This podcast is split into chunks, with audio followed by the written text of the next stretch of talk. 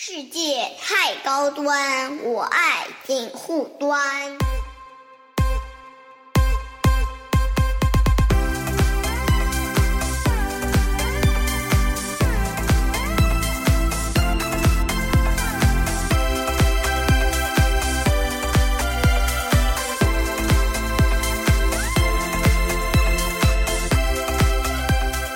Hello，大家好，我是樊玉茹，欢迎收听锦湖端会议啊。今天先要跟大家说一下，今天是一个非常难得的一个联名节目啊，一个是互动啊，然后我们请来了呃 Steve 说的主理人、创始人对吧我们 Steve 老师来 Hello，大家好。啊，呃，然后还有一位呢，就是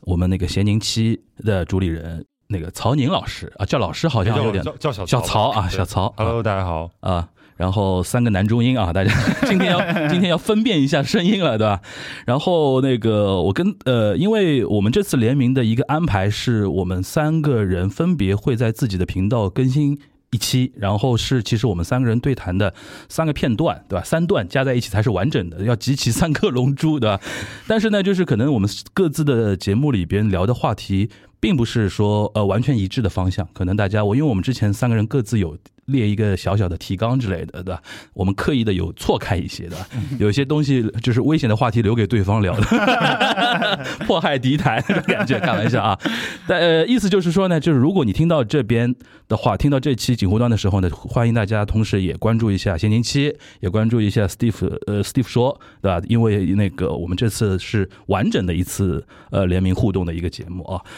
好，那就就进入到那个锦湖端这一趴啊，就是先先简单说一下这次的一个联名的一个缘起啊，是那个那天那个 Steve 老师，就是那天发消息给我，他说你最近怎么样？因为他最近观察我的朋友圈，觉得我负能量满满的，他说你最近怎么样啊？我说我说还好，我说我朋友圈感觉我朋友圈发了也就完了。就是也就完事儿了，也没那么严重，对吧？然后 Steve 老师说：“哎呀，他说我内心还是有点想法，内心有点想法。他说我们是不是找个机会？哎，我说那找个机会，因为之前呃，Steve 跟那个童晨杰有一期联联动嘛，当时我们就约好说，我们下次我们两个节目之之间有什么呃有机会的话，可以联名录一录一波嘛。然后这话就一说就说了，就是大概几个月过去了嘛。然后你后来不是就就就就隔离了吗？我对对对对对对，我当时年底就隔，我去年年底有一波是自个一个人在酒店隔离。啊，对，当时我们有一期是我们沙青青老师，嗯，他是密接，然后他到我棚里边来录，我就是密接的密接，然后我们东亚三人都被隔离，然后当时是经历了一波，所以说因为有那一波，所以好像这次我心态也就我还好，因为相我会比较跟酒店隔离的状态嘛，嗯我觉得哦就就家家里好很多去过隔离过了，对对对对对你经历过一波洗礼了。对对，所以说我特别能理解那种现在，比如说我有些朋友现在去外地，他在外地酒店七天甚至十四天那种感觉的话，他会非常不好。所以所以说这是，然后就是跟那个 Steve 说啊，我那个我是说，哎，这次机会难得，我们就来聊那么一期。然后那天我一想，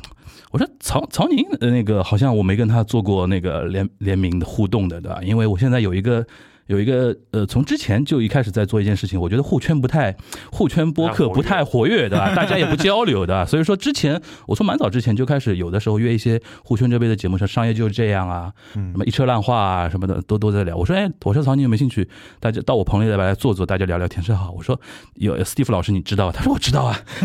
我说我说你振臂一呼一下，我们马上马上响应。对对，然后就传起来了嘛，这个局对吧？呃，然后我这一趴呢，就主要想聊聊，就正好因为我们三个人都做播客嘛，可能曹宁做的时间短相对最短一点，对吧？正好可以从不同的呃视角来聊一聊做播客这个事情，清三代的感觉，谁是老，谁是老。就 谁谁最资深，谁谁是老啊？谁是老啊？就是正好可以互相之间聊聊，就是做个播客的一些感觉啊。就是因为这里边可能我锦湖端是最早，我一三年就开始做了嘛。老对对对对，一三年就开始。当时我当时华语啊，不是叫华语了，就是那个就是简中播客圈第一大节目叫《大内密谈》嘛，嗯，对吧？然后什么糖蒜广播、坏蛋调频，这这些节目现在不知道糖蒜现在还有没有？没了吧？应该好像是没有。唐僧我现在没可能没怎么看到过，但大内跟那个坏蛋调频还在嘛，嗯，对吧？就是我当时听了那些节目，自己当时我在日本嘛，就觉得说，哎，挺有意思的。但是觉得说，怎么都是北方口音，怎么都是北京的口音呢？但是我我听得进去啊，但是我就觉得说，我就跟我朋友说，是不是做一做一期，就是我们自己的一些视角的东西就做起来，这是一个契机。那我想请问那个我们 Steve 老师跟曹宁，就一个个回答啊，就是你们做播客的契机是什么？然后因为因为那个 Steve 说的那个封面特别典型嘛，就是一个一张一张对人人的脸嘛。就我的脸瞪着瞪着听众，对，就是当时你你是为，就是这个封面的故事，也是跟我们说说。因为一般来说的话，做播客，我觉得啊做播客的播主第一时间不会想说把自己的照片就这样放上去的。嗯，就是你当时是就是就懒呢，纯粹是懒呢，还是说什么原因？就是可以结合一下跟我们说一说这个事情。啊、好啊，我做播客的契机其实也是因为听了别人的播客，我听的播客就是现在是地球上最大的那个播客，就是 Joe Rogan 的那个啊，Joe Rogan，那个之前不是一个十个亿卖给那个 Spotify 的那个节目，嗯。嗯嗯我就是听他的节目，因为最开始在留学的时候那会儿看 UFC，然后他是 UFC 的解说，嗯。知道这个人，然后就知道他 UFC 是那个职业摔跤那个呃综合格斗那个比赛嘛，嗯。然后就然后就看听了他的节目，觉得很有趣，因为当时他的形象完全是。你像比赛的解说，他自己又是八柔黑带，就是一个舞者的那种感觉。但是他在播客上聊的几期，当时听的都是有考古学家、有心理学家，我觉得哎，这太酷了，就好像他的那个角色，他那个人格是非常多重的。然后这个跟我自己有很强的共鸣，因为我很我也很喜欢让自己变成一个多维度的人，所以当时呃一方另一方面加上当时我也一直在做这个心理咨询，从咨询师角度嘛，就是说我是很相信对话的力量的。啊就是就是，因为我跟来访者有的时候聊天儿，就真的是会聊到我们两个都一身鸡皮疙瘩那种的，就那种体验，我觉得特别特别独特。然后我想试着，如果我们能让更多的人一起参与到这个里面来，所以当时就因为这么两件事儿往这儿一放，我就说那那那肯定就是播客了，就不可能是其他的媒介。也就是说，你的目标是做成中文圈的 Joe Rogan 了，就是。想当周想当周 Rogan 的，我已经认识好几个 关雅迪老师，对对对对对，他也是那样，对对对。啊，很多人就是受 Joe Rogan 的感召的吗？我我觉得可能因为他提供了一个很好的示范，啊，就是说你做播客，你不需要是世界上最聪明的人，但是你只要能够有那个很虚心的去跟不同人对话的这个我同意过程。，这个我同意。而且因为他的嘉宾就非常多元，对对，就多元到你都无法想象。他又有比如说综合格斗的运动员，又有学者，又有新闻工作者，又有这个像脱口，因为他自己讲脱口秀，也有很多脱口秀演员，就是特别杂，但是就很好玩。所以就我觉得那个是一个特别，我就像我的节目，我的 slogan 是就是和我一起拓展意识边界。我觉得他的节目就是帮我拓展很多意识边界，嗯，所以我觉得这是一个特别美好的事儿。我就想把这个整个这个想法就带到这个简体中文的世界里面来，。呃这是几几年？就是开始决定做的时候一五年，一五年，所以我台我的台就是一五年创的 OK 一五年十二月十九号，那到现在也七年时间了。快快了，对对对对对对。那就是说说那个那个 logo 那个话题，就是那张照片，那个其实我没有想特别多，我啊觉得。因为一开始做的时候，那个时候大家也没有像今天这样，所有的台都是一个。现在做现在越来越精致了，好吧？现在，而且现在台的现在 logo 其实越来越同质化，对吧？就都是很方的，因为因为它的那个要求你那个正方形，对之后你的那个视视觉设计，有的时候对就可能只能往那个方向去偏了。然后就颜色很鲜艳，嗯，对比很强，四个字叭叭叭叭往那一打，对对对就都是那样。但是当时最开始我就觉得哎，我们今天三个倒都不是四个字哦，啊，我是五个字，你是三个字嘛？对对对你是当时就是说，先说 lo lo logo，待会儿也可以说说这个名字啊。一 定 要把这个照片说清楚。对对对，这个我没有想很多，我就觉得那就放个照片呗，就是比较我印象中你那个照片上面也没有 Steve 说几个字的，没有对吧？就一张你的照片嘛。对对啊，因为我我我不知道，我只是猜想啊，就是也许是不是有有一些做播客的朋友是他比较想用说的方式交流，而不是用面对面的方式，就他可能有点把自己的脸隐藏起来这种的。但是我就觉得我吧，你看我节目叫 Steve 说，那就是一个人的名字嘛，那这人总得有个样子呗。我就说 OK，那照片放上去，大家能把样子跟名字联系在一起，就就感觉是更。你是在跟朋友聊天那种我可以我可以提供一个听听众视角，就是啊比如说你有很多那个读来信嘛，就是如果读来信的时候你不知道这个人是什么样子，其实你会觉得有点茫然。哦，就脑子里没有 image 对对对对，。啊就如果这个主播他的形象 看到了，你其实会觉得有亲和力，然后有安全感。哎，对对，可能是有点这么个意思。我还 follow 你一点，就是我现在大家在我这个朋那个那个录音间嘛，就是棚，就是我当时学的做这个棚的有一点，就是我也是比较注重说面对面交流的那种东西，因为我特别现在特别跟一些就就是呃后辈的新做那个节目的人，我经常那个拽点。那个新词汇嘛，嗯。我经常就会跟他们说一个词儿叫，我觉得我说我说聊天是有呼吸感的，嗯。哦，哇塞这其实是给我给我不太愿意剪节目一个借口，你知道吗？啊！因为之前我有尝试过，就是呃，其实就是那个之前那个东亚观察局早期不是 Jasper 的帮忙一起制作制作的嘛，他们有有几期，后来我就觉得不行，我就提出是说不要剪那么狠，嗯。就是他们有的些小些小编辑，就是你也知道他是好意，对。他想把你的所有的那个切口啊，所有的那种停顿啊，都剪的那个都剪掉，嗯。但是我说整整齐齐的我说听起来的时候，我就觉得我好局促，对。哎，对对，就是你那个节奏太快，不像正常人讲话，不能走神。对对对，不对。就是我说我说我们的节目是聊天儿，不是那种高强度的那种知识的那种输出，所以说我把它后来归结为我说聊天要有，就是听节目要让大家听到你的呼吸感，嗯。就是我把它归结为叫这个。现在这个说法，童晨姐也在用。那天，那天我笑着我说我说啊这个这这个是属于宣导成功啊。对那你那个说说 Steve 说这个名字吧，就是你觉得还是要主打就是你这个这个人的这个这个东西吗？是对，我其实说实话，这一开始所有的这些想法策划。我真的没有想很多，我就觉得随便起个名字呗。嗯所以到了后来习惯成自然了，所以今天反而要去说他的理由是什么，我就觉得有点啊强行解释了。其实就很简单，就对是，但是这个什么什么说，这个是不是你开创的？因为我现在也有很多叫什么什么说，就是一个呃主理人的名字。好好像更早也有也有也有其他什么说的也有其他的，对，嗯但就只是只是因为当时就想说，OK，可能有一点，比如说英文是 Joe Rogan Experience，对吧？嗯那这换成中文，我觉得怎么翻译呢？那就弄成一个名字加后面一个描述，所以我就想 Steve 秀，那就有点我我其实本来有点想用这个的，因为我啊名字中文名的第二个字啊是是秀秀嗯，我就想有点想把它结合进，但那样子就感觉就太太秀了，因为名字全都跟我有关，嗯 所以我反正就最后就瞎想了一个，然后当时就觉得那就来吧，就还好没有秀，不然就跟什么金星秀啊、什么什么秀聊在一起，以大家以为是一个一个综艺类的对对。对对对对。OK，那那个曹宁这边呢，就是你应该先表白一下。刚才其其实刚才我录之前我就说了，一进门的时候，曹宁就说那个深深受那个 Steve 老师的播客的一个影响，对吧这？个这个这个什么三年老粉四年老粉，没有，其实主要我觉得就是我听播客也是工作之后嘛，然后我是觉得都肯定你熟悉一个呃媒介，你都是有一个启蒙的，然后你都是你先了解的那些节目，然后比如我当时听 Steve 说听的蛮多的，因为当时就是。拓展意识边界嘛，年轻人不都想干这个事情？然后我是觉得，呃，有一个个人空间其实是蛮好的，因为我做记者，我也很享受对话，享受这个对人的这种好奇。但是我觉得，如果你能把它以一个个人视角给它这个统摄起来，那其实你相当于为自己做了一些积累，相当于你自己开了一个专栏，是这种感觉。然后至于为什么做呢？其实就跟几个朋友关系，一个就是杨一，嗯然后杨一当时就创业，嗯，然后我就说你这什么东西啊？他就开始跟我说这个。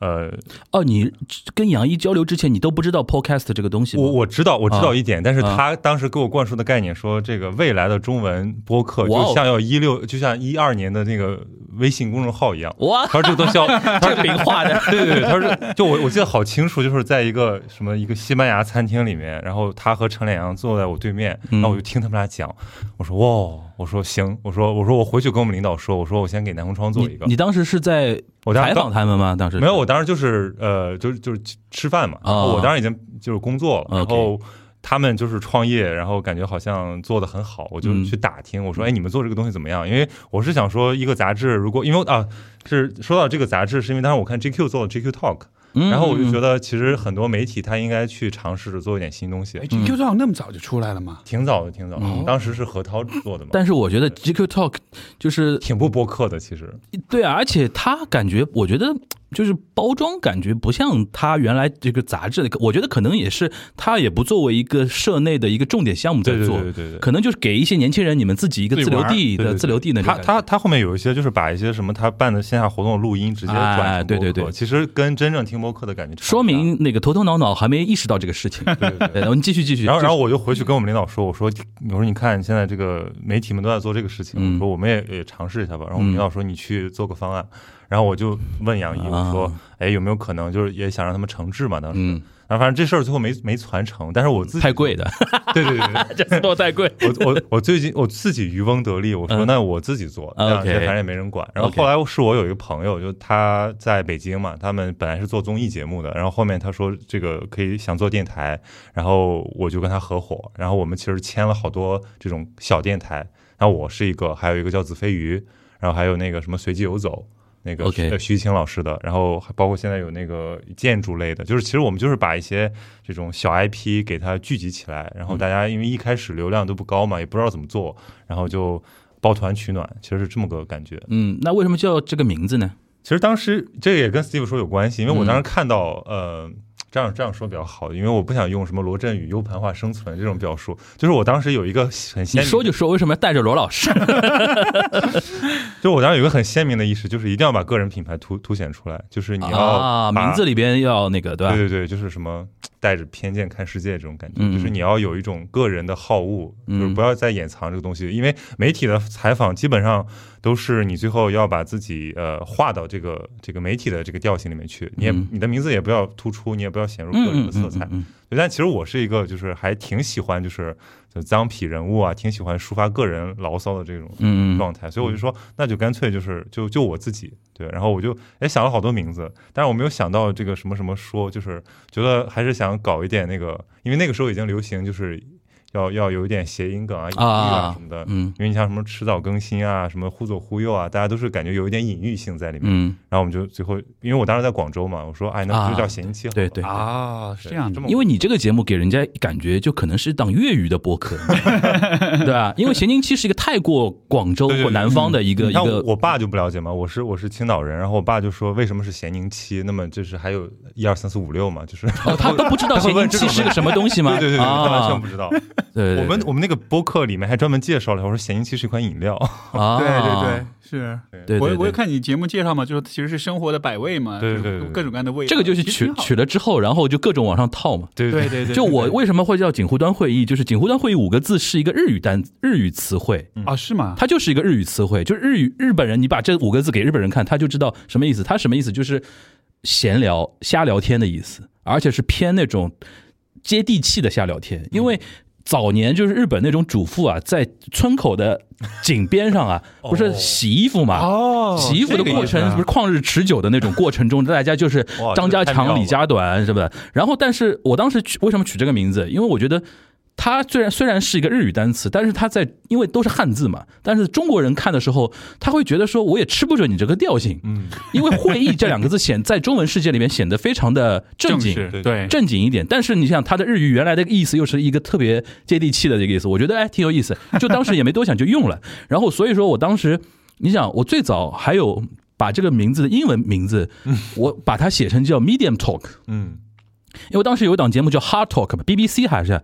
就是就是什么节目，就是硬核聊天那种，大家聊政治啊，聊那种社会议题。我说我也不要那么，对吧？然后稍微稍微软一点，但是又但是又不是 soft，对吧？就是中间一点，对吧？对，所以我知道为什么就说就世界太高端。对对对，就这个意思，就这个意思。我觉得世界就是太高端了，然后大家聊都是其实有点假嘛，就是大家说聊那种理念啊，聊什么，我们可能就是比较轻松一点的那种感觉。然后这这个是我当时一个很简单的一个想法，然后就用过了。那天我还在说，我说可能日本人都没想到这个日语单词在中简体中文世界。推广最厉害的就是我这档节目，就很多人可能就知道这五个字了，但是他不知道这是一个日文单词过来的。而你这么一说，我觉得这个名字的反差反差萌的感觉，哎一帮老太太经常聊天，结果居居然叫做会议，就对对对对对对，但是我就觉得中文世界看的话，可能会觉得有点 gap 那种感觉，啊，会会 gap。但这个挺奇妙的，就是我看，因为我也做那个 B 站 UP 主嘛，嗯然后他们有一个解，就是回顾说，很多 UP 主其实他的调性就是他最早期的那个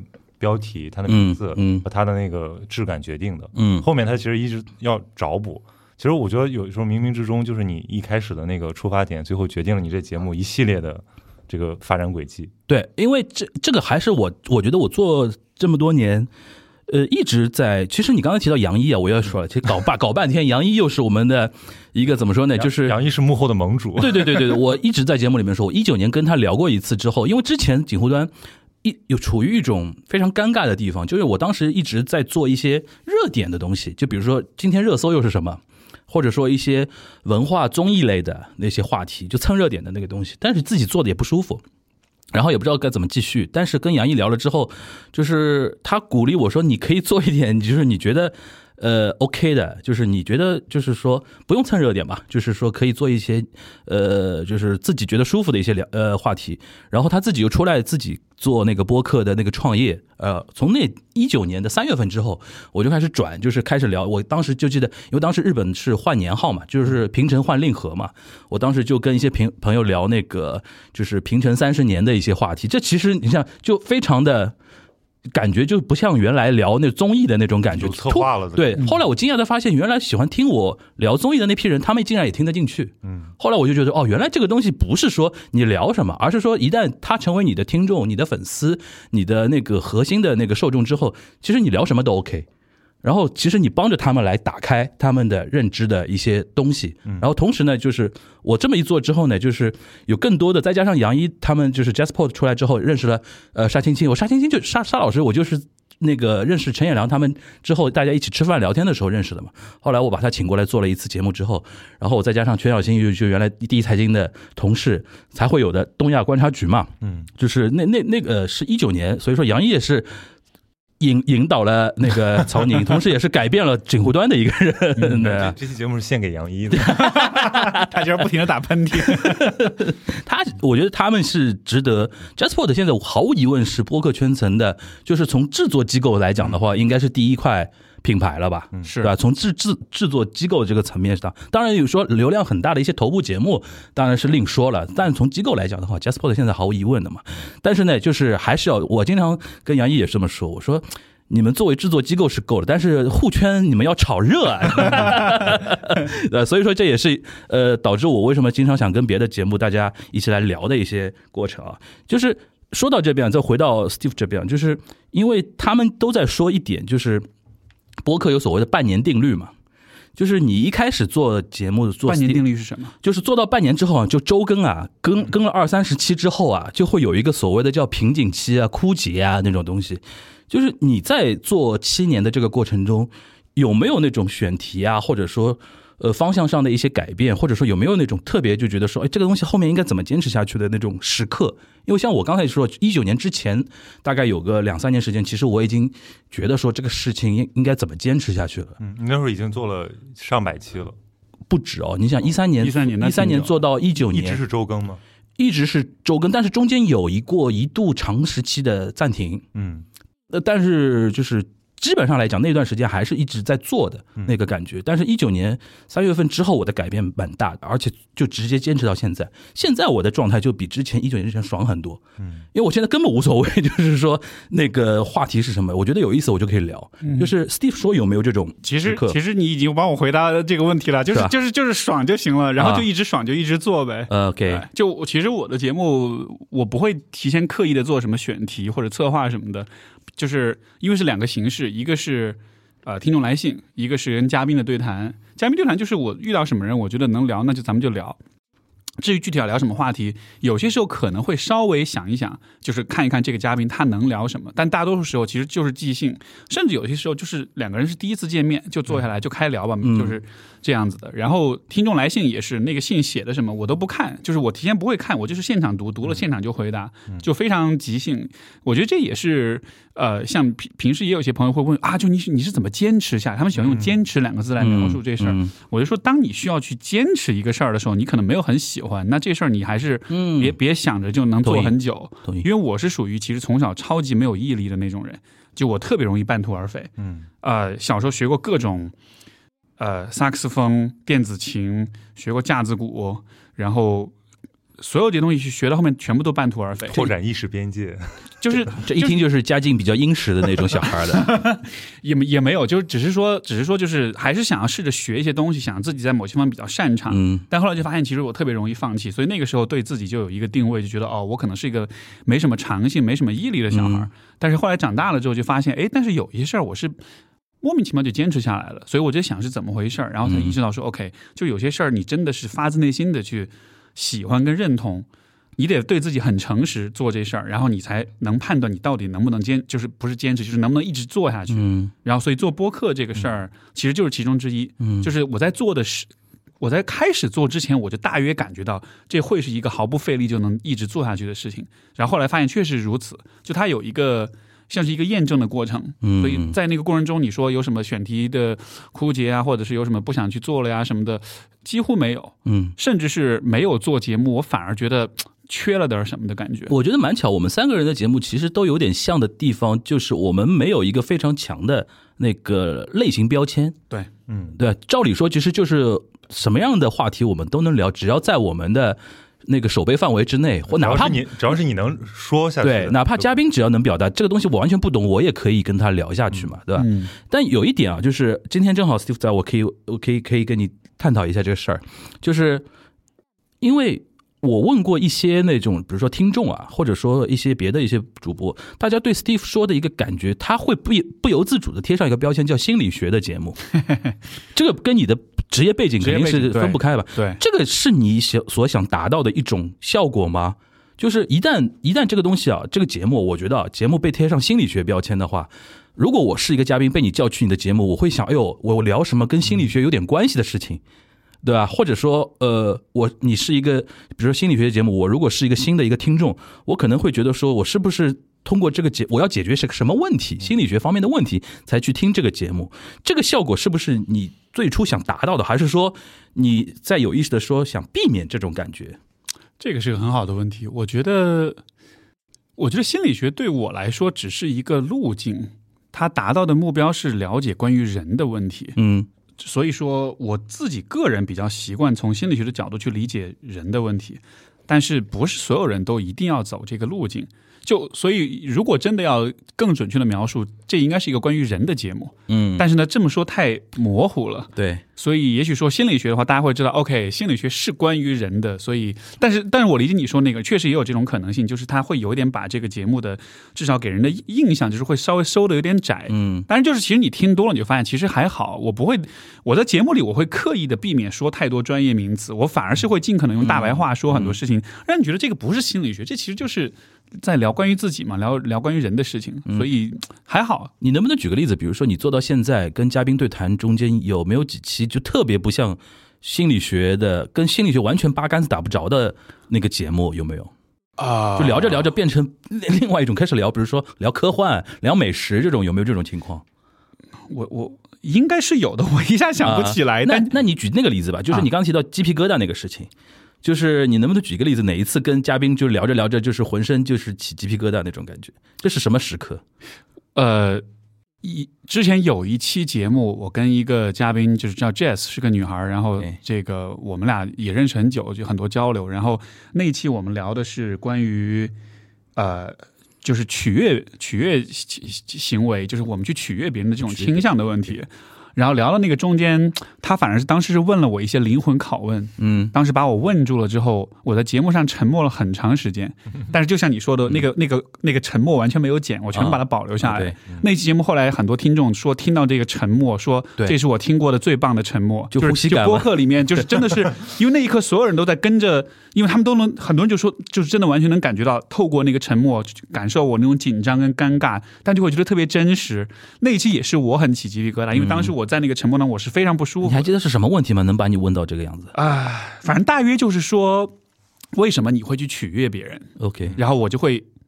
想到说，OK，可能是我有一些我自己的对自己的一些偏见啊什么的，有一些让我觉得羞耻的或者丢脸的一些事情，然后很多回忆就起来，然后那个感觉。反客为主，嘉宾突然就是对没错。然后当时我就有点没有没有准备好，但他一问了，我又我又想尽量诚实的回答他，所以一下子就得，你知道就得跳到你自己的那个很不舒服的那一坨东西里面去挖一点真的啊答案起来，所以那个过程就还挺难受的。但是我就觉得 OK，这这值得分享出来，所以就当时那那一小段是我印象很深的。嗯那一期节目录完了之后，后背全部全部都是湿的，因为整个人是一直处在一个很嗯很很紧张，但是其实又很投入的状态之下。嗯。所以，所以，所以这个可能就是那种印象很深刻的时刻。OK，然后你还提到读信嘛？因为我不是在跟那个董贞杰对对对节目做他也在制作嘛，对吧他有读信嘛？但是现在我上次还在跟他聊一个事儿，他现在读信，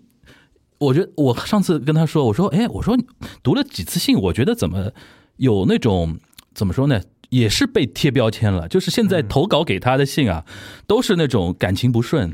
就是因为碰到前读了这种，对后面就会有这个就很麻烦。这个我觉得我我上次后来我跟他提议说，不要我搭配你读信，我都我觉得有的时候我们找不同的人来读信，就是可能比如说下次我们找一个创业圈的人，如果你听我们节目的人，你在考虑你是个大学生，未来要进创业创业企业还是怎么样企业的话，你可以来这种东西，因为我觉得读到后面都一样了，就是就是碰到渣男。渣男要应该怎么办？对吧然后碰到那个什么情感问题应该怎么办？现在越来越越来同质化越来越高。这个这个现在你这个节目会有这种问题吗？嗯，其实其实会有，嗯，就是会很多会问，普遍就是跟情感啊、跟家庭关系啊有关，然后确实会有一些重复性，但是呢还好，就是我们在反正在专业上去做解读，还是有很多的角度嘛。OK，但是这个其实刚好是我今天上午在想的一个问题，就是为什么今天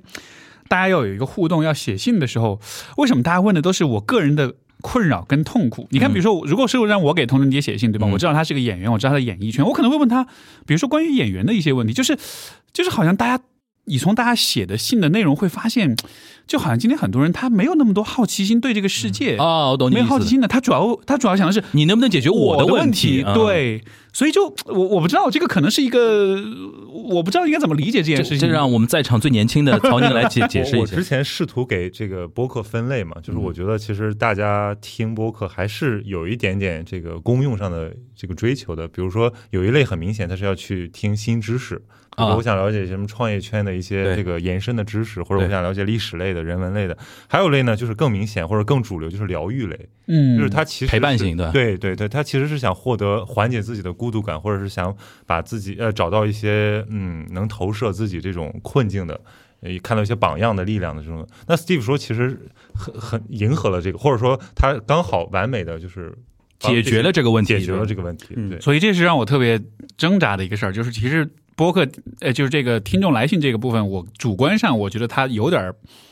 不是那么符合我本来对节目的期待，但是确实是因为它很受欢迎，大家也很高的呼声，所以才现在更像一种就是你的在线的心理咨询的那种环节，有一点像这样的，对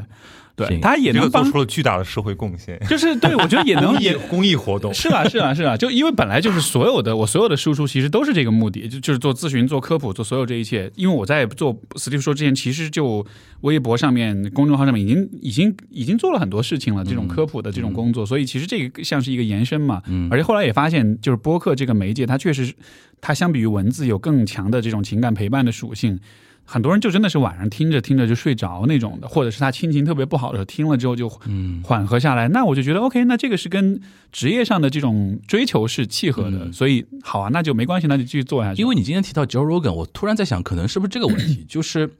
因为 Joe Rogan 已经极致到他又是一个呃那个综合格斗的一个解说，又是一个。呃，单口喜剧演员，又是一个主播，或者又是别的，他可能自己还投创业公司什么的。这就是在美国，可能这这种就是多重身份的斜杠的人多到这种程度，可能让呃美国是我不知道，这个可能有点武断，我没做过调查。就咱们这边有个问题呢，就比如说心理学界的人最有可能被这样框死，就是我上次听那个李松蔚，嗯，还有比如说沈一斐，他们不是也在聊天或者做节目啊什么的。现在这个社会对于你们心理学那个界的人啊，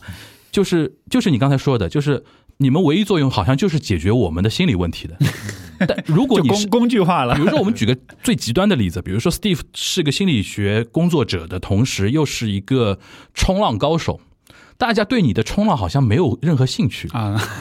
哪怕你，除非你什么在什么运动会拿到什么什么亚呃什么奥运会冠军之类的，大家会觉得哇好牛逼，对吧？对一般来说，你说我冲浪冲的很好，怎么怎么，或者说我是一个养狗养猫的一个什么专家，好像只要你有心理学博士啊或者心理学的工作者的这么一个 title 之后，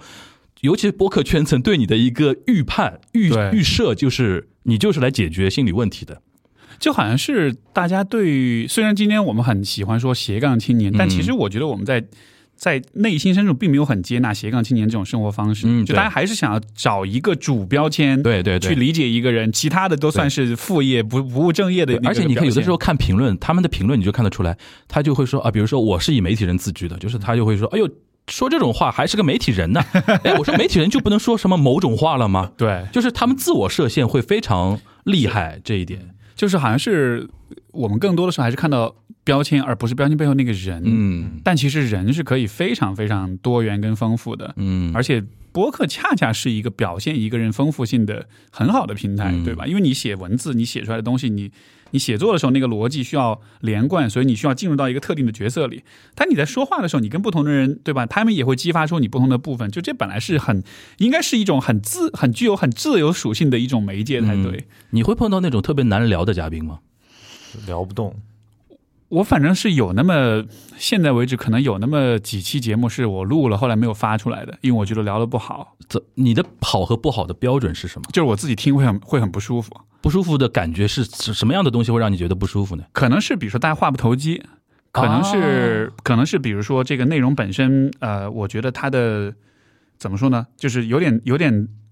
因为听众要花时间来听你的节目，所以我非常非常看重，就是我要尊重听众的时间。你你选择信任了我的节目来听，把时间投入进来，对吧？这你你得有点儿得到点儿什么，不管是得到知识，是得到安抚，得到疗愈，还是得到一些新知，还是什么的，就总之，我我觉得就是会让我觉得这节目放出来，我觉得有点浪费大家时间，所以我就觉得 OK，那那你有分析过吗？这个嘉宾为什么跟他就是聊聊不起来呢？是一开始比如说你找错人了，还是说大家没有沟通好的关系呢？还是也不一定，其实有的时候就只是一个化学反应不对。？OK，对，就我倒不觉得说是别人不好啊，或这个呢，跟你说也是面对面的时候才会有的那种神奇的东西。对吧？就有的时候你电话采访跟面对面采访化学反应完全是不一样的，是对，对吧？而且像我们这种就随时能够给你一个表情啊，随时给你一个搭话嗯这样的那个东西，在电话连线的时候是不可以的，因为延宕。对，一是延宕，第二个就是我们比如说现在东亚是三 D 录的话，我一定要等一个另外一个人一一段完整的讲完，然后我才能接上去。但是那个气已经不一样了，对，不是像在一团，就像我们三样三个人那种感感觉的那种，就是面对面，其实流动感会更强一点。对因为如果我觉得一个播客要真的能听出你说的那个呼吸感的话，嗯那肯定不能是一个采访。对，不能是采访采。访就是抛过去一个话，然后最后答一个话，然后最后你这个话也没有接，然后又抛出一个问题，对，然后但是你知道，很多人在做播客、做嘉宾的时候，他是以一种接受采访的心态来的。然后呢，先问问你要大纲，然后呢就死死守着这个大纲跟你聊，嗯这个就很恐怖了。这个事情，所以说我一般跟我做锦湖端还好，我做另外一档我那个魔都剧好看，就是讲上海这边舞台剧的时候，我有一次遇到一个特别难聊的情况，就是来三位女生，嗯，一个女女都是年轻的，都是呃舞台剧女演员跟女导演，她们就属于那种，她们三个人之间有自己的小天地、小空间，然后所有外面的人都针插不进、水泼不进，你知道吧？啊，然后我就我作为一个主持人就很尴尬，就是他们好像自己聊的，或者说他们之之间一个眼神就很开心，但是我一旦抛一个问题，他跟你说的时候啊，他说其实也不是这样啊，然后怎么怎么，哎，我那天好痛苦，那我走吧。我那天好痛苦，对对对，然后就就是就真的是那种感觉，就是他们会觉得说，就到一个传统电台来接受采访一样的那种那种感觉，所以说这个是我比较好奇，想说 Steve 老师是怎么来解释这种现象的啊？其实你说这个，我的感觉，比如说一档，比如一期节目是两个小时啊，嗯就可能前面的半个小时左右是场是对，是大家其实没有想放松的，对。试探，但是呃，因为我多少还是会用到一点心理咨询的一些技巧方法，啊就是说让对方放松下来，给他一些确认。呃，我可以分享几点，就是我很看，我很有意识的去做的。第一个就是我会很主动的去夸对方，嗯，就是不管他，哦只要我认为他说的东西是有价值、有意义的，或者说嗯他的某一些表现是我觉得好玩的、有趣的，嗯。我会很直白的，因为因为你知道，其实中国人不太习惯很直接的说，哎，你很棒哎，哎，你说这个超有意思啊，你话术就直接说你好棒啊，，对我就会直接，我就会直接这么说。美国，人啊，可能是有点刻意，但是但是我能理解你那个意思，但是我平时用的话，因为我没有去过美国留学啊，就是一直在东亚的，在日本留学回来，就是我的话术现在仅仅到，比如说有意思。比如说聊聊的会儿，哎，我说，比如说呃，比如说那个，我想夸曹宁，我可能在聊的时候，我说，就像刚才曹宁讲的那个，我很我蛮同意的，就是我会这样。我的话，我的话术仅限于此，但是我会觉得说，哦，你好棒啊，你好那个 excellent 那种感觉，我好我好像觉得说，是吧？都都倒是我建议啊，你面对中国的嘉宾，可能要稍微夸的时候也不要那么直白，哎但一般效果怎么样效果好吗？但是我跟你讲，我就会发现其实效果非常好。是啊，对，因为就是你人还是吃这一套，真的真的就是你能很明显感觉到你好，棒啊！立马笑了。就是就是就比如说，嗯，他对方讲一个什么故事然后我会去讲说，哎，其实我听到这个故事里面，我觉得你表现出来的那一个什么什么特质，我觉得这说明你其实是个很勇敢的人，我觉得说明你是个很、嗯很坦诚的人。其实你其实我觉得你我还蛮认同你的选择。哎，这个是就是就是我会很直接、很坦诚的这个，这个就不是那种很做作的那种话，而是我真的会，因为我有的时候我脑子就想到那种美美国人的那种，啊，当着你的面我懂你意思，那种，我就受不了这种，就就很鸡皮疙瘩都 Good for you，就那种感觉。对对对对对，嗯。是我我我觉得这个其实是会让对方，因为每个人都还是喜欢被认可，尤其是我觉得在我们大环境是一个比较缺少这种直接的认可的这样一个环境里的话，你能给他一些这种东西，其实是会让他会更兴奋，也更投入一些的。嗯，所以我会有意的去做这是一个夸别人的，对对对对对，还有一个就是，如果对方说了什么好笑的事情，我会就是哈哈大笑，啊当然不是假笑，但是我不会掩饰我的那个想笑的感觉。因为有的时候别人说了一个什么，你知道，有的时候大家会有点兜着，不敢让他出来，然后我就说哈哈哈 哈就是我就真的哈哈哈就笑得很厉害，会后仰，然后那个声音那个气会完全出来，就是有也是用这样的方式给对方一个很明确的回应。这东西都一定要面对面的时候，大家才能 get 得到的。对对对对对。如如果在录音，录音的时候很很奇怪，你说了一个什么东西，对方在那边对方电话那头哈哈哈。耳机一下震动了。那我我还想请教一个 Steve 老师一个问题，就如果有一些时候你撬不开它怎么办？就其实你觉得这个它是可以聊得更深入，或者说它可是放放下一些东西。没有我撬不开的人，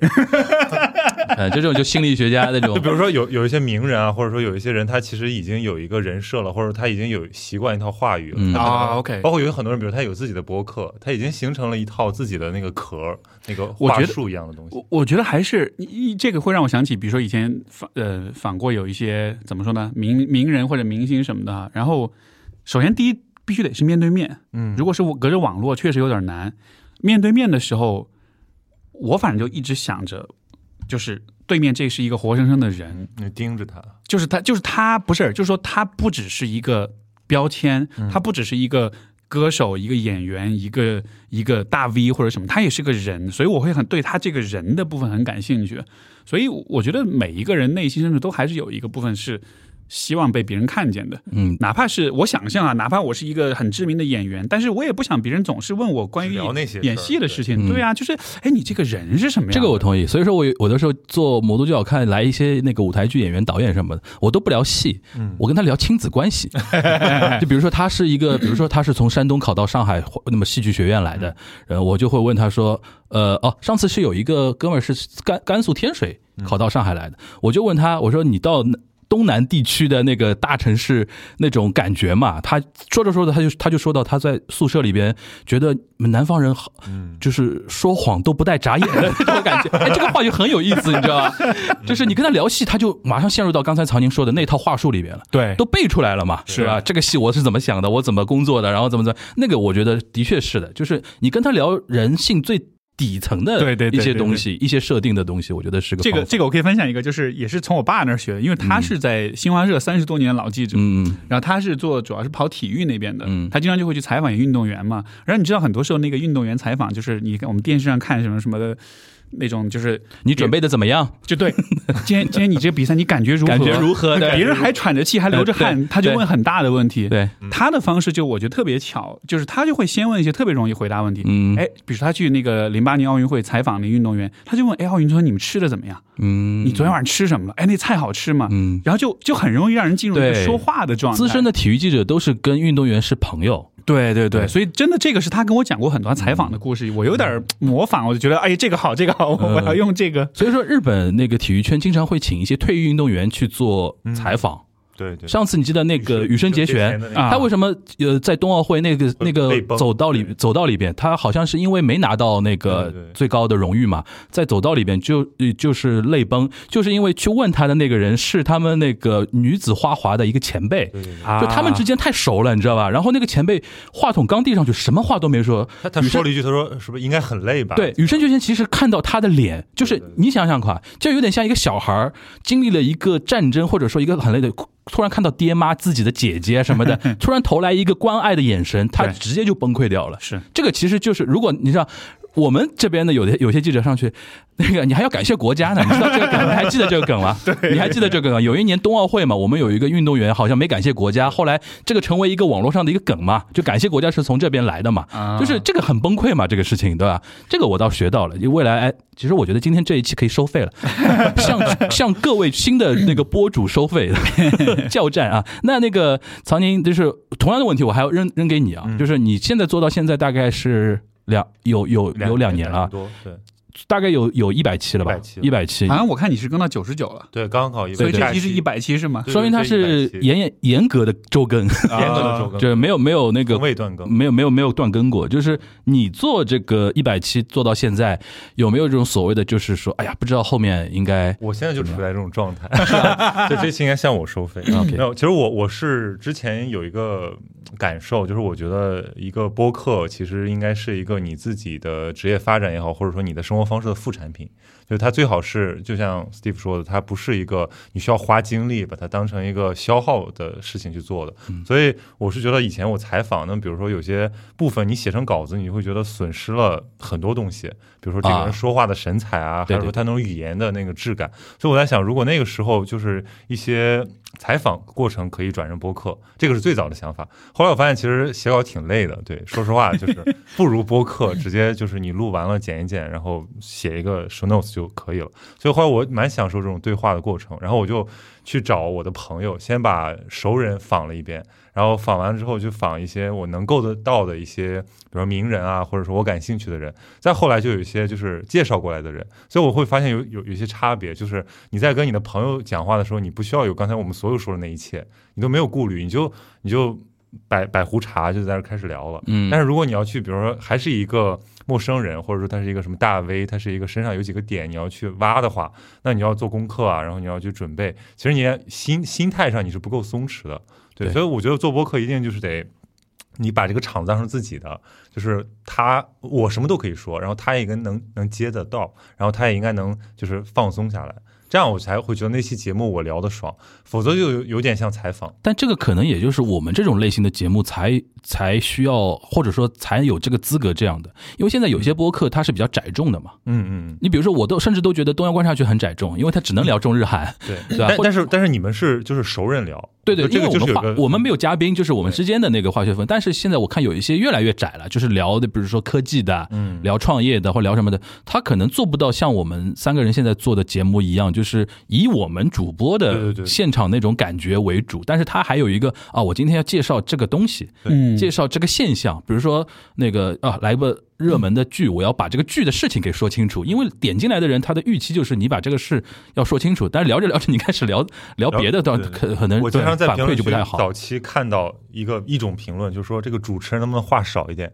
因为我经常，因为我经常说到，就是跟嘉宾就是差不多，甚至我说的比他更多一点。嗯，然后我就说，我说这是本节目的风格。我说我不是个主持人，我说我也是这个就是表达这个话题好像很多人表达过，你像那个无聊斋那个教主也是专门写过一篇很长的那个微博来说这个事儿嘛，就是说他的观点，其实我们都能理解那个观点，就是很多人听播客，他还觉得是一个。类似于像电台采访或者电视台的那个采访，主播只是一个问问题的人，是个工具人。对啊，主播是没有人格的，就是没有没没有，你不需要有人格，你只是把问题问出来之后，所以对方怎么说。然后那个教主他那篇那个微博就是说，其实我们是用自己的人人就两个人之间的那种交流嘛，嗯，针对一个问题，我们谁都可以发表评论嘛。但这一点，我觉得还是有很多人是。没有形成这个观念，就是来他来听的时候，才会才会有你这个评论。这种评论我看到太多了。对，白玉茹不要插话了啊！我现在就是已经承认就是插话大王，嗯，因为我现在就觉得说，当时有一个什么想法插进去，这才是呼吸感嘛。对对，呼吸感是我非常好用的一个借口，对 吧？而且有的时候你在像我在听播客的时候，有的时候我也很想插话，嗯。就好像是比如说有时候听一个节目是两个我认识的朋友聊的，嗯，我就特别想哎这个地方。所以我觉得其实插话挺好的呀，他有的时候也许也代表了有些听众，就他也想在这儿插话，对结果你替他插了，所以说也也挺好的嘛，不是？对，那比如说，呃，你同样的问题啊，就是你在一百期里边，呃，如果你自己来回回顾的话，嗯你做节目的那种就方法论啊，嗯就是一般你会倾向于请怎么样的嘉宾，或者说你的节目的选题会呃用怎么样？当然，大家听到这边听去到那个那个闲宁期听我们那个曹宁那一段的那个一些问题的设置，大概能 get 到他的一些东西。但是你在这边可以总结一下，哇，你这个好像好像上课啊！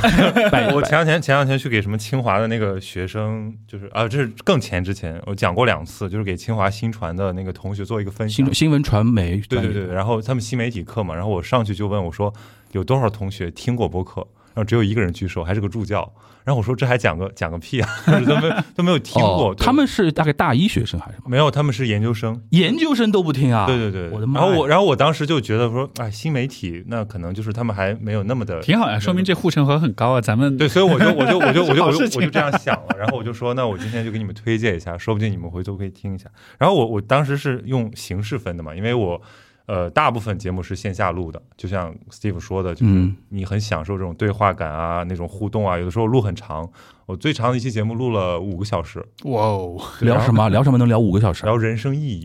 跟跟清华的一个老师，然后就是我在我在他们家喝酒，然后喝到了天亮，然后就录完，录完就边喝边录边边聊啊。对对然后他还在吃花生米，然后当时当时也没有注意，这个就很难剪。然后后来就剪了大概两个小时节目，我还加了一点倍速。嗯，后来很多人说要用那个就是零点七五才能听明白你们在说什么，就因为讲那个就是本来话又快，然后我又嗯加了倍速。然后我是觉得那种当然是自己是服服务自己的。后来但是因为没办法，有很多嘉宾在国外，然后有很多是那种呃没办法去到现场聊的，那就线上。然后我们开发出了一套就是通过你这个什么线上，然后能。把时间线卡在一起的，然后我会觉得那种节目就特别像一个就是线上访谈，然后我要我必须要弄一个提纲，要不然经常就是不知道对方在说什么，加上他在说话，我在这边电脑上查查查东西，啊。然后突然他他话没了，然后我就说哎呀。要接一下，然后我说，呃，就是就是，然后你就会出现一个嗯。要从你的问题库里面找个问题再抛过去的感觉。嗯所以后来我在想，就是说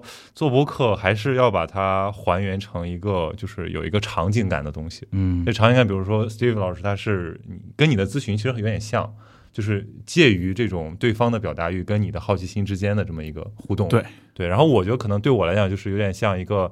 主持一个，比如圆桌，或者说一个记者的一个采访，就是比如我很喜欢看那个《锵锵三人行》，嗯那很小就受那个东西的影响。嗯我觉得那种聊天儿，或者说那种访谈，才是我们能够就是在播客里面就是追求的一种目的，而不是说我一定要把它变成一个多高端。所以我现在有的时候碰到一些人，我真的不感兴趣，但那些人可能挺有名的，但是我说算了吧，算了吧，聊不出什么东西来，嗯。就就就放掉了。那你们说一点，比如说你一百期里边，你觉得那种让你也让你起鸡皮疙瘩那种瞬间，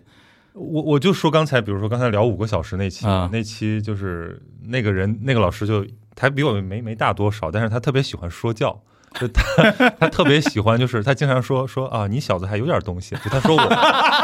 然后然后那个，然后听众就很搞笑，他说这个人怎么这么狂啊？然后然后然后说他谁啊？然后为什么为什么这个对主播这么这么这么凶残啊？然后但我会觉得很有意思，就是他也会让我陷入沉默，然后有时候会让我觉得啊、我确实就是应该想一想，就是这个就是因为我觉得做播客里面有的时候你作为一个主播还是有一点点主场优势，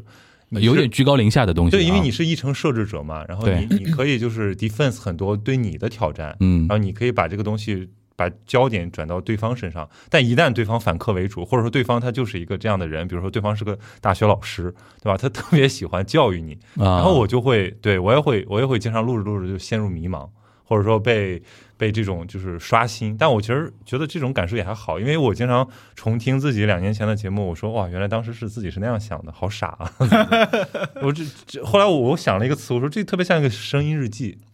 就是你啊自己其实听听你自己以前的节目，哪怕你做播客也没有做出什么结果，你这个东西可能也只是一个爱好。啊，你会回听你以前自己的节目啊？对偶尔会听。一下，啊，我都不敢听我以前的 节目，我也不敢听完全不敢听。就是。当有一天你们真的没事儿干的话，你们真真的是个惊喜。就想，哇，当时我竟然说了这种话，嗯对，OK，，哎，但你你你，但你说这个我很认同，就是它像是一个日记一样的，因为我想象的是我到了七十岁、八十岁，然后我再回哦我也想过这这个问题。跨度，我觉得还是宝贵的。其实，对，其实而且因为像比如说我我还有让我爸来跟我聊过一期节目，我就真的你想想看，一对吧？我我到了七八十岁的时候，那时候他可能也不在了，对但我能听到，哎，我在这个而且你还能让你的小孩听到，对，没错，所以就是，所以其实我觉得这个是不光是说给听众来听，对对自己来说，对自己很那个个人的价值其实还蛮大的。我还可以举个例子，因为你不是之前问说这个东西给我们获得感是什么？嗯我其实有一次被感动了，是因为我妈跟我说，嗯我妈有一阵子她那个更年期失眠，嗯然后他，然后我又经我那一年好像就回家了半个月左右，就很少在一起聊天什么的。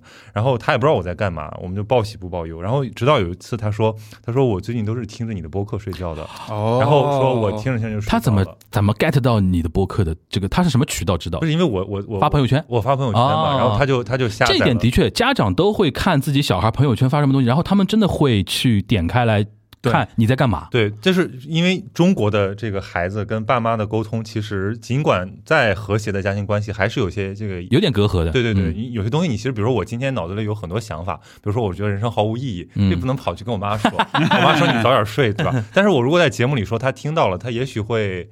呃，就是很委婉的表达一下她的关怀、她的支持，对啊而且她会觉得我没有就是彻底远离她的生活，而且有一点就是，你像这种，比如说你觉得人生没有意义，你当着他面讲的话，他必须及时给出反应，就是你可能。就是这么一句话，他要给出反应，他让你早点睡。但是如果他听播客呢，他必须要把你从头到尾都那段论述那个逻辑给听下来。时间久了之后，其实会理解的。这一点其实 Steve 上次跟同学的时候有说到嘛，对对，对就是播客的好处就是他没有办法截取某一句话或者某几句话，对把你下标签，或者说他你即便这么干也非常 nonsense 的那一一一个一个事情嘛，对。啊，所以我觉得它的这个好处就是，你其实相当于有一个窗口，让别人了解你，让关心你的人了解你，比如说你的亲人，对吧？我跟我我觉得有的时候跟亲友很久没联系的朋友也都挺疏远的。嗯，但如果他们突然有一天过来说，我听了你的播客，然后我觉得怎么说，你还是原来的你，或者说你已经不是原来的你了，我都挺高兴的。OK 这个哎，你说这个我超有共鸣，因为我爸妈也听我的节目，OK，而且他们就就是一方面他们会说，好像他们真的也有受到启发；另一方面就真的是像你说的，就是他也是一个他去了解你的渠道。嗯，因为一方，因为有些时候可能是家庭之间这种沟通少，也有时候就是物理距离的隔离，对，让你们没有办法就是长时间的交流。日常性的东西就没法说了。对，但是这么说起来，我觉得真的是一个很感性的一种价值，就是，嗯就是父母其实还是还是很想了解你的，但可能他也不知道怎么开口去进行这个对话。比如说啊、我觉得人生没意义了，我觉得很多爸爸妈妈其实不知道怎么回，嗯，但是对，你在但是他播客里。基于父母的一个立场，又要回一点东西，没错，没错，但是他有耐心听完所有这一切的话，真的就能理。我觉得这个其实是还蛮蛮蛮好的一个点的。对。嗯，就说这是可能就是说最私心的层面上讲，我觉得这是我最大的受益。嗯是嗯是，我个人有过这种，比如说起鸡皮疙瘩的点是，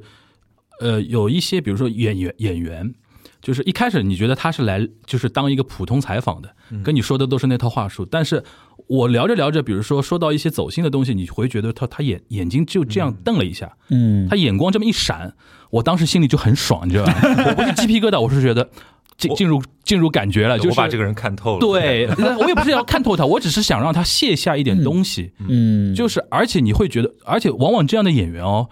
录完之后他会跟你加微信，对，他会觉得说你懂他或者怎么样，然后事后我们再聊天就会成为朋友。对对对，很多是这种状况，我会觉得说，这不光是一个一期成功的一个节目，一个访谈，哪怕听的人再少，我都无所谓。就是同时，我们又认识一个大家可能在某些层面上是能够沟通的一个朋友。对对这个是我觉得说我给到大家的提纲里面获得嘛，就是可能对我来讲获得的最多，就我靠播客这三年认识太多可能原来的对。原来的生活状态没办法认识到的朋友。还还有一点，我觉得就是也是类似的，就是现在人都很社恐嘛，就是嗯需要一个由头来社交，哦，来，来说一些走心的话。哎，这个是播主的一个特权。对对对，而且真的是很大的福利。你把他叫过来，然后你问他，他给你提供内容，然后你还跟可以跟他成为朋友，而且还不要花钱到自己。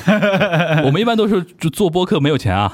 就是我给你杯咖啡。我也遇到过这样的问题，对嗯方说你这个能给多少钱，我立马掉头就走。对对对，这个这个我觉得是要坚持的，就是这种东西是就是首首先都不说我们播客本身赚不赚钱的话题了，就是自媒体的一个特点嘛，就是肯定就是大家是平等的那种那种感觉嘛，但最多最多，比如说我我今天比如说请两位喝杯咖啡的，就是最多到仅限于此。但是我觉得有一点好，正因为播客它的那种就是说新锐的那种感觉啊，嗯。愿意来我们节目的人，他都不跟你聊钱的，大绝大多数啊绝大多数，我从来没听说过一个人跟你，就是我是没碰到过，就是说跟你聊聊钱这个这个话题的，因为而且他们会觉得说这也是一个不一样的一个表达的平台。我反而觉得，要是给了钱的话，其实那个播客不一定聊得好，因为他会有一种表演压力，就是哦，我你给了我钱，所以我得我得也许要变 成他要讨好你了的，就是对他得他得像他得表演，就得他得说点东西，对吧他得让对吧？你像别人要给了我钱，我会觉得哎呦，我得对得起这份钱，我得对对对对对对，就就反而会有压力。我觉得那不一定是好事儿，而且你会去想，他给你这份钱，他要要你的身上什么样的东西，对那你尽量的去展现的一面。其实是一个价值交换，他想交换的那个价值是什么呢？嗯，对，但关键是他他他也不一定知道你想要的东西是什么，嗯对吧？对，尤其像像你像我们这样的节目，他没有那么多的预设，所以聊起来的话，我就是想要有一个好的对话体验。嗯我并不想要说你要给我出金句，或者是聊的特别精彩或者怎么样的，所以我倒觉得 这种给钱的话不一定是好事儿。嗯对，那我还给大家设了一个小问题，就是那做播客你有没有失去什么？有吗？我自己想想了一想，我觉得说，我好像没有，因为百利而无一害啊！也也不是这也不是这么说，就平时真的是私底下就是一个表达欲望非常强的一个人。我失我我如果一定要说失去，其实我失去的就是说在播客之外的很多的社交，我会失去兴趣。嗯嗯，哦，失去兴趣了都已经啊，就是能录成播客的都录成播客了。呃就是就是因为一因为刚才就是你们在说关于认识朋友这个事儿，我刚才就想了一下，我现在经常联系的朋友，基本上八成九成都是录播客认识的。对对对，我也是这样。就在这之外的很多社交，就你就会，就是真的就是没有太大兴趣。而且你有没有这种感觉？就是你现在再去，因为曹宁比我们相比，我们两个人稍微年轻一点啊。就我现在再去别的社交场合，我觉得哦，超无效这个社交。对 对对，每 次在我们在干嘛你要？说给我一个麦，对我来帮你。我有一次，因为我有一个上海话的节目，有一次那个上海大学有一个学术机构做了一个上海文化什么保护的一个什么座谈会，我被叫过去参加。我中间我就觉得说我在干嘛？对对对对，就所有的人，所有上台讲感受到了真实的会议，对吧？不是，就是而且我们关起门来讲的那些东西，或者说上台讲的那些人，我说句难听一点的，他们可能对于这个上海文化保护做的事情都没有我一档播客来的多。嗯，对，我们在聊什么呢？这个东西，而且。我我当时我蛮蛮蛮狠的一点，我上台我就讲，我说我说上海文化保护不要往后看，要往前看。嗯，后来就马上就有一个老老师说，我觉得应该往还是要做存量的。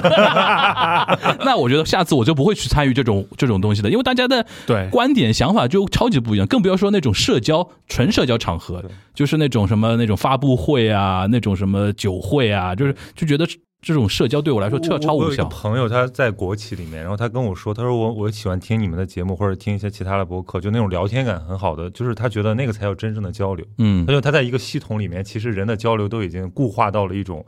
呃，无效信息交换，但是大家还要就只有形式嘛，没有内容，。就它是仪式化的交流了但是他内心很渴望，他就说我也想听听别人怎么聊天儿。他觉得他都不太会聊天了，因为对。在一个那样的环体制内待久了，他可能真的就出去可哎能，说话这个好像是现代人的一个危机，尤其像我们这样的一种社会，就是大家都挺假的嘛，对对对。在自己的一个身份上面你说，你自己对，好像就中国人好像不太会聊天了，现在好像。我觉得我们本来就没有很被鼓励去真真诚的表达自己的想法，就从小就是这样的。嗯，然后加上你又说的这种，如果是在一个特定的环境里，大家之间的交流是仪式化、是程序化的，它是不能有例外的。但是我觉得播客的好处就是，主播自己会有一种类似压力，就是你需要很说话，你需要很真诚，因为你先要卸下自己，对，因为你知道你的听众他们是能听出来的。嗯，就他们，如果你的节目做的不真诚的话，他们觉得你很虚伪，他们就不会听。所以你为了这个，你就逼着自己得真诚。就听众到什么程度？我有一次，就前前前两期有一次，那个东亚观察局做了一期呃节目，就是我们问很多在日本生活的朋友，他们这个五一黄金周怎么过？因为日本也有五一，就是五月份有一个黄金周嘛。然后那期节目，我跟沙老师是。征集了一些录音，我们剪在节目里边，同时我们也有一些点评嘛。那一期其实录的时候呢，我是因为就是因为风控嘛，就是生活节奏被打乱。那天晚上录的时候，其实我很困，你知道吧？就反应很慢，然后听的时候，有的时候几句话几句话就反应有点慢，而再再加再再加上连线，它会有延迟嘛。而且我剪的时候也没有很细心去剪，就放上去了。竟然很多人在后台留言说，他说。呃，感觉得出来，樊主播最近因为风控情绪很荡，然后怎么样？我 后来我跟沙老师说，我其实并没有。他说沙老师说我懂你，其实是你只是困而已。就是他们真的听得仔细到这种程度，而且他会想你的一个状态，他会觉得说你是真诚的。对对对，就是他认可你的话。所以我觉得就是声音这个媒介，包括播客爱好者，他们真的很敏感。嗯，你一旦听了，可能。两百个小时以上的播客，你会知道这个人说的话是真正说的，还是说他只是一个一个 fake talk？对，没错。就因为听觉本来是人最早发展出来，五官里面听觉是最早出来的，它本来就是一个巨接近本能。我甚至都觉得听众他不是听的不是仔细，嗯，那就他直觉反应，他都不需要动脑，他就能感觉，哎，你这话有点假。对，我我我我又要表白了。我上次风控期间有一天特别不耐烦，我就在楼下。遛弯儿，然后我就听你和那个张小雨那一期。很很很早了，古早很古早了，对对。然后我我就说的很夸张，我说哇，这个简直就听出了心流，因为我也不知道我走了多久。然后我抬头又看了一眼月亮，我觉得好了，我没事了，我回家了。就是就是他会有一种他聊什么让你有心流了？就是呃聊什么消费主义啊？对对对，就是消费。其实其实是非常感性的一些东西。张小雨是不是那个在得道上还开课的？得意忘形的主播哦，我知道。就是有一类播客，就是你觉得挺好听的，你在某一个阶段挺好。听的很多，然后过了这个阶段之后，你完全忘记了有什么具体的内容，但是你会觉得你只记得那时的状态嘛，得意忘形了嘛，你 get 到了某种状态。OK OK，好，那最后有有一个问题，就是问两位，就是就未来，就是现在上海已经到了一个新的一个阶段阶段了嘛？这话说的好苦涩，就是未来那个 那个对于播客这个事情，或者说对于自己未来的节目啊什么的，有没有新的一些想法和目标之类的？嗯，我之前一直说的目标就是更到一千期，一千期的话，二百二十年，对，是还还差个，对，还差个十五年，差不多，对，啊，不对，十十十三四年，对，嗯，所以一千期吧，就很简单，就是就是一直更就行了，其实也没有什么特别大的目标。OK，那有什么有有什么那个讲究吗？比如为什么是一千期？因为因为这个数字是个整数，听上去比较正式。就不管怎么着，先坚持到一千七，对对吧？OK。但这个要求是对自己的，而不是说我要做到多少多少量啊，嗯，这个就蛮好。因为这个我觉得太偶然了，就是没没法。这个地目，这个不像做互联网公司，就是说我去地推一定能获得多少的下载量，对吧？对，这个内容的这个东西太神奇了。那曹宁，你有什么目标吗？我我怎么说？我说个俗的，我还是想做大做强。做大做强的定义呢？就是就是我会是这样，就是我会想说，就是有点强策划吧。因为比如说，我觉得对，就是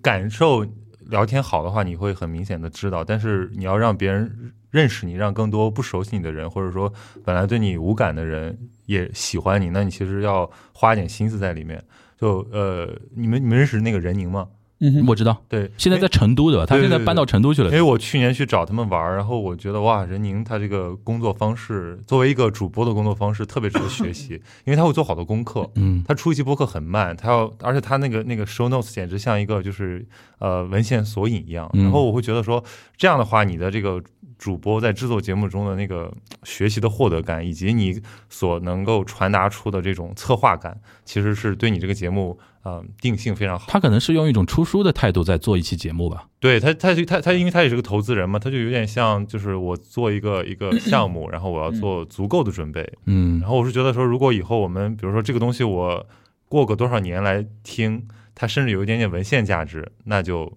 达到我的最高期待。那个重青不就是也这个风格吗？对对对，就是就是我要把它当成一个我的作品来做。哦，你也是倾向于这种风格的节目，就或者说至少我做十期里面有一期是作品，剩下九期是爽的。但是你是要坚持周更的话，这个其实挺那个什么，因为像迟早更新。就根本没有说，它是迟早更，它反正要迟早更新嘛。但你有一个周更的压力嘛？就周更的话，因为我自己以前做过呃电视台做过一种周更的一些财经节目嘛，就三个编辑每人一周嘛，然后几乎就是一个月你要做一期节目嘛。对对对，就那种东西我自己都知道是做不出精品的。这个我看过那个失之愈合说一个东西跟那个特别像，他以前不是也是他是电视导演嘛？对，他电视导演出身，就是说你一旦有一个周期，你那个东西就容易做的平，对，就容易做成一些对模模板化。对，那后来他一定毅然决然去拍长片，就是因为说。我只有脱离了那个舒适区、那个安全感，我才有可能做一个不一样的东西。对的，对的，就是这个意思。就是你还是希望做失之愈合。呃，我我我先得坚持到能成为失之愈合的那个准备就是你阶段。你离窦文涛越来越远了，要做失之愈合了，对吧？对吧？是这个意思，对吧？对对对，终终极目标就是说，如果如果比如说你看张小雨老师，对吧？张小雨他更着更着他就不更了，然后他更一期嘛，大家觉得嗯，我们的兴趣更大，其实达到这种效果也不错。OK 他会把这个东西当成一个作品来 OK，好，我觉得最后说一点我的一个小的目标，就是跟风控有点关系。我可能之后会跟一个朋友一起做一个，就是上海话的口述历史，嗯就是让请嘉宾过来，然后其实就是大家可以理解成做成上海话的故事 FM，嗯，因为我觉得太多的人 可能就发不出任何声音，就这辈子就过完了。就是作为一个文本的一个音频文本的一个保保存，可能就跟你刚才那个 Steve 说到的那个点也有点像，就你跟你父亲那段对话，可能未来在你家族里边就是有价值的嘛，是。对吧？然后我我我这里边我还受一个电影的影响，就是日本有一个电影讲叫那个跨越巅峰嘛，但是国内应该找不到资源。它是讲一个什么？一九八五年日本日航有一个大的空难，嗯死了四五百人，撞山嘛，撞到山上。然后那个这个电影讲的是一个当地的新闻报社的一些记者如何去抓头条，跟一些朝日、读卖这些大新闻抢 抢头条的速度。里边有个细节我印象特别深，就是呃后来不是很多那个遇难者的遗体被。那个找到之后，开始做一些后续的那个，比如说火化啊，比如说怎么样。有一对母子，就是呃，有一天出现在那个小报社的那个工工作间，然后就是办公室，他就问他说有没有今天晚上的那个报纸，就是因为他那个还没还没发售，他是要第二天发售嘛，他就跑到跑到说呃有没有那个今今呃明明天明天报纸或者呃然后那个记者主角。是那个建雅人嘛，就拿了拿了一份就给他，后来他就跟出去看他们为什么要这个报纸，因为那天那个报纸上面有所有遇难者的名单，嗯嗯。他们要拿着这个报报纸去那个殡仪馆把它烧把它烧掉，就是跟自己的老公的那个告别，告别，然后自己再留一份留在自己的家里。哦，我当时就受这个感觉，我就是说媒体要干嘛？对，尤其像自媒体或者说最基层的媒体，其实有的时候你不用担负太嗯，大叙事的事情，对，就是很小的事情。就是怎么说，有点生活的见证。对对对对有个凭证对对对，这这这个这一幕我印象还挺深的。然后我跟我一个朋友说，我说我们有没有，我说你有没有想法做一做上海话的故事 FM 这种感觉？哎，后来我们我们可能下周吧要盘一盘这个事儿，可能下面以后要怎么做这个事情，这是我的一个未来的一个小目标吧。嗯，行这事儿我觉得非常酷，因为其实我有想过类似的，就是想做 四川话的的对播客，真的那 就是那曹宁必须做得做一个青岛话的了。真的真的，因为这种就是方言承载的对一个具体就是一个一个城市一一个当地文化的那些东西，我觉得今天真的是越来越像我很明显一个感觉，今天的成都的小孩说的四川话都越来越普通话的，就变得像普通话了，但是很多土话、很多老话、很多记忆都没了，所以我觉得这事儿其实特别酷。这个点完完美的向第二阶段过渡，就是其实有的时候保存记忆，就是你在一个大的历史转折的时期唯一能做的一些事情，嗯，你就把它留下来，而且把它尽可能详尽的、客观的留下来。对，好。是，那那个我们三个人联名，就是本来还是说奔两个小时，现在要奔三个小时去了。我看现在已经，就我这第一趴差不多就一个小时十分钟左右，大概剪一剪差不多一个小时啊。那那个听到这边的，大家欢迎移步啊，我们锦湖端的锦湖端的听友要欢迎要移步到 Steve 说和。那个那个闲宁期啊，我们有那个第二趴和第三趴的一个话题啊，创造了一个播客连续剧，大型联名、大型联名活动，好吧？好，那我们那个今天的节目段会议就到这边，大家拜拜。拜拜。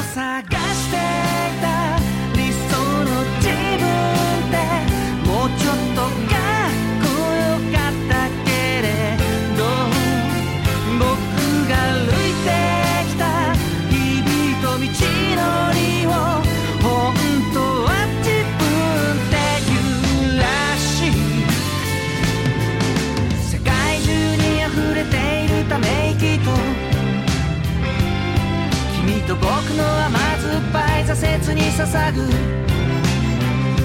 あと